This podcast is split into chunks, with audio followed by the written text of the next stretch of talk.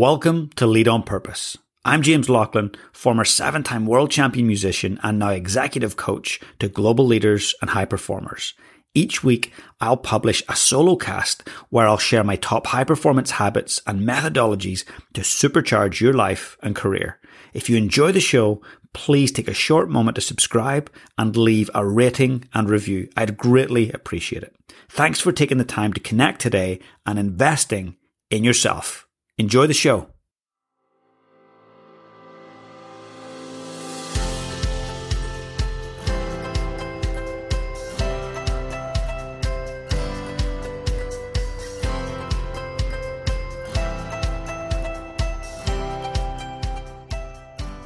Welcome back to the show. And I really, really hope that you are open to this. I hope that you are open to taking meds. Yep, you heard me right. I hope you are open to taking meds if you don't take them already. Now, full disclosure, I'm not a doctor and uh, I want you to listen before you go rushing to, to get any pills because these meds are unique. These meds are absolutely available in abundance to you at any point you want. And guess what? None of them have any negative side effects. They're also free, even better, right? So the reason I want you to think about taking these meds is when we look at productivity and performance, when we look at, you know, mental health issues, when we don't take these meds, things start to stack up in the wrong way. The WHO, the World Health Organization, uh, said that depression and anxiety disorders alone cost the global economy around $1 trillion per year. Yeah, $1 trillion per year in lost productivity. Mental health problems can affect people's productivity and performance. We know that. But not only that, it affects them in so many other ways. According to a Deloitte study, staff with poor mental health can experience a 35% decrease in productivity. So I want to talk to you about these meds and, you know, I just want you to think about the level of stress and level of burnout. Stress stagnancy, and suffering are the three S's I think about when we don't manage our well-being. And let's face it, you are not a high performer if you don't manage your well-being and your relationships. That's not to say everything's going to be perfect, but it is to say that you've got to be focused on it. You've got to be managing it. You've got to have processes in place to manage the important things. In the US, the American Institute of Stress reported that 80% of workers feel stress on the job, with nearly 50% considering it to be a significant problem. And let's face it, burnout is also on the rise massively. So meds, this is a, an approach I use with my clients whether I'm working with them one to one or if I'm in, you know, doing a large keynote or working with an organization for a leadership training, I always talk about meds. And this is a very simple approach that I feel can make a huge difference in your level of joy, your level of productivity, your level of engagement, your level of being connected with what matters most. So I'd love you to get pen and paper out if you're running. Just keep listening, take a mental note. But I'd love you to get pen and paper out and we're just going to do a quick rundown of what meds are, four different things. And we're going to get you right now to do a self assessment to see where you sit and see what might be lacking in your life, what we can do in a very short period of time here to actually get your focus on what matters most with your well-being, with your health. And of course, you know and I know that that's going to impact your relationships, your energy, your productivity, your success or lack thereof. So I really want you to think about the importance of being open to trying these meds. So once a month, I'm going to urge you to do this. This is not a one-off thing that you've done today in the episode. I want you to, whatever we do in a minute, I want you to do this. Please do this once a month. If you do this once a month, it puts you in a very elite group of people who actually take the time to check in on the most important aspects of their well-being. But again, it's simple. It's not complex. You don't need to read a 500 page book on it and have a counseling session every week. No. But I will tell you, if you are experiencing deep levels of anxiety or depression or any of those things, please do go and seek help Um, there is a better uh, help app. It's called BetterHelp. It's fantastic. I've used it personally in the past myself. So if you're needing any help with some of those areas below the line, so to speak, then I would encourage you to check out BetterHelp, a fantastic app, and they pair you with uh, somebody that's really, really powerful, a therapist that's powerful and can work, make an impact on your life. So, MEDS, M E D S. So, M, M stands for mental training. I prefer to call it meditation. Some people don't like the word, don't like the action of meditation, but mental training you know, taking time out to focus on your breath, to stop the monkey mind. We've got 70,000 thoughts or thereabouts a day. 70 plus percent of them are negative. To take some time to go, okay, let's focus our attention on our breath. That is mental training. I'm going to let you in on something.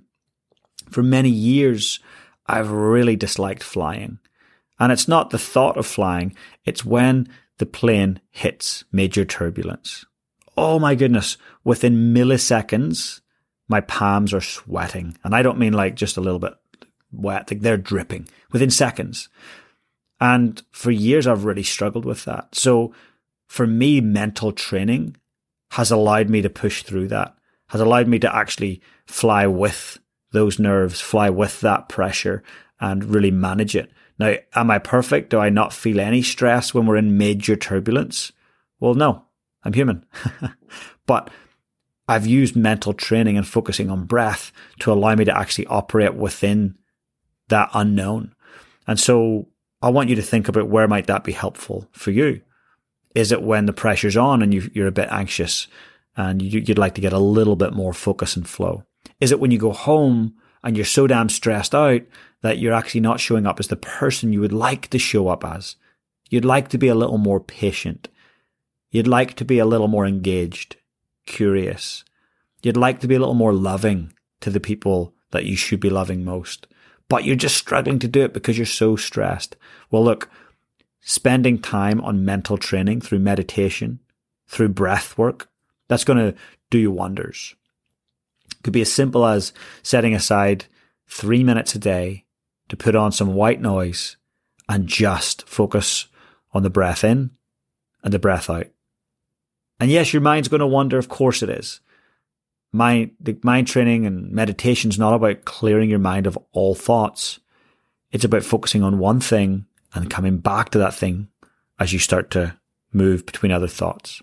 That's the M. E stands for exercise you know, moving our body, we know that when we sweat, we release BDNF, brain derived neurotrophic factor. That is one of the greatest things we can release into our systems. Helps us uh, stay healthy, helps with longevity, helps with mood. It's a big mood enhancer. We don't get that from anything else. BDNF can only be released when we sweat.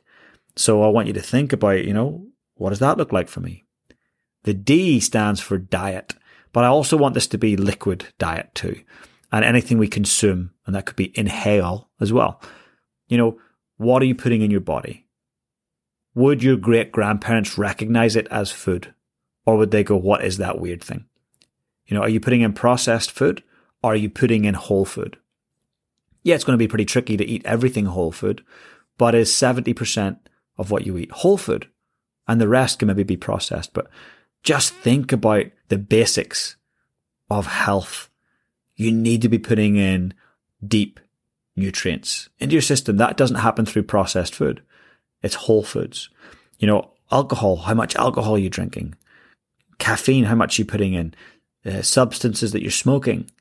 You know, what are you doing that's impacting your health positively or negatively? And S, last but not least, sleep. You know, we know that when we're awake for 18 hours, that's the equivalent of being legally drunk. Yep, you heard me right. That's the equivalent of being legally drunk. So, would you operate machinery legally drunk? Hopefully not. Would you drive a car legally drunk? Hopefully not. So, I want you to think about hey, would I then happily go through a day of very little sleep and make important decisions? Hopefully not. So, sleep is important, but what gets scheduled gets done. So to me, your sleep sh- should be scheduled. You should be saying, okay, at 8.30 p.m., I switch off devices. I stop eating at 7.30 p.m. Devices are off at 8.30.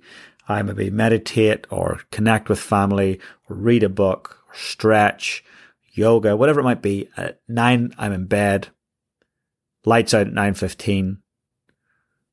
9.30-ish, I'm fast asleep. You know, simple stuff like that, actually scheduling and pre-committing to a sleep time is a game changer. Quality of sleep obviously going to be impacted by the temperature of your room. A room that's too hot, you won't sleep as well. Your sleeping partner, if you have someone sleeping beside you, they can greatly impact your quality of sleep. And sleep's not just about closing your eyes and then waking up a number of hours later at all. It's about REM sleep, deep sleep, light sleep. You know, what ratio of sleep are you getting? And the only way you're going to know that is by tracking it. So a couple of things you could do is get a Garmin. Garmin Watch does a reasonably good job at tracking sleep. If you want to go next level, you want to be looking at the Oura Ring, A-U-R-A, Oura Ring. And by the way, Garmin and Oura do not endorse the show. I don't get any kickbacks. So I just know that they're great products. I use Garmin myself. I'm considering getting an Oura Ring, but those are things I would encourage you to do. Those are the meds, meditation, exercise, diet, and sleep. And all I'm asking you to do is go in the last month, what would I rate myself 1 to 10? For mindset, you know, am I sitting in a beautiful place? Am I really in flow and calm and responsive? Or am I reactive and stressed? That might be a 2 out of 10 if you're reactive and stressed, but give yourself a 1 to 10. 1 really low, 10 no room for improvement. Exercise in the last month. How much have you moved your body? 1 to 10. 1, not at all. 10, no room for improvement. Diet. What's it been like? What have you consumed over the last month? 1 to 10. Last but not least, sleep. How have you been sleeping on average over the last month? 1 to 10. All I want you to do is look at which one was the lowest. And for the next month, just focus on that. Not all four, just for the next month, focus on that one area that's your lowest. Ask yourself, what could I do to improve my meditation, exercise, diet, or sleep, whatever one it is? And just explore your options. There are so many options out there, but you've got to actually pick a horse and ride it. You know, when people are trying to think, well, which way should I go and what option should I take? And pick a horse and ride it. Go. And I want you to think about the same thing with your meds. Figure out which one it is and then get after it and focus on that. If this podcast episode has been helpful, please share it with one other person that you think might benefit from it. Somebody else that's doing great things, getting after life, but could do with that extra little bit of insight and support around their well-being. But please, for now, get out there and lead your life on purpose. Thanks for tuning in today and investing in your own personal leadership. Please hit that subscribe button, and I'd love if you'd leave me a rating and review. I've got some amazing guests lined up for you in the coming weeks, and leaders, it's that time to get out there and lead your life on purpose.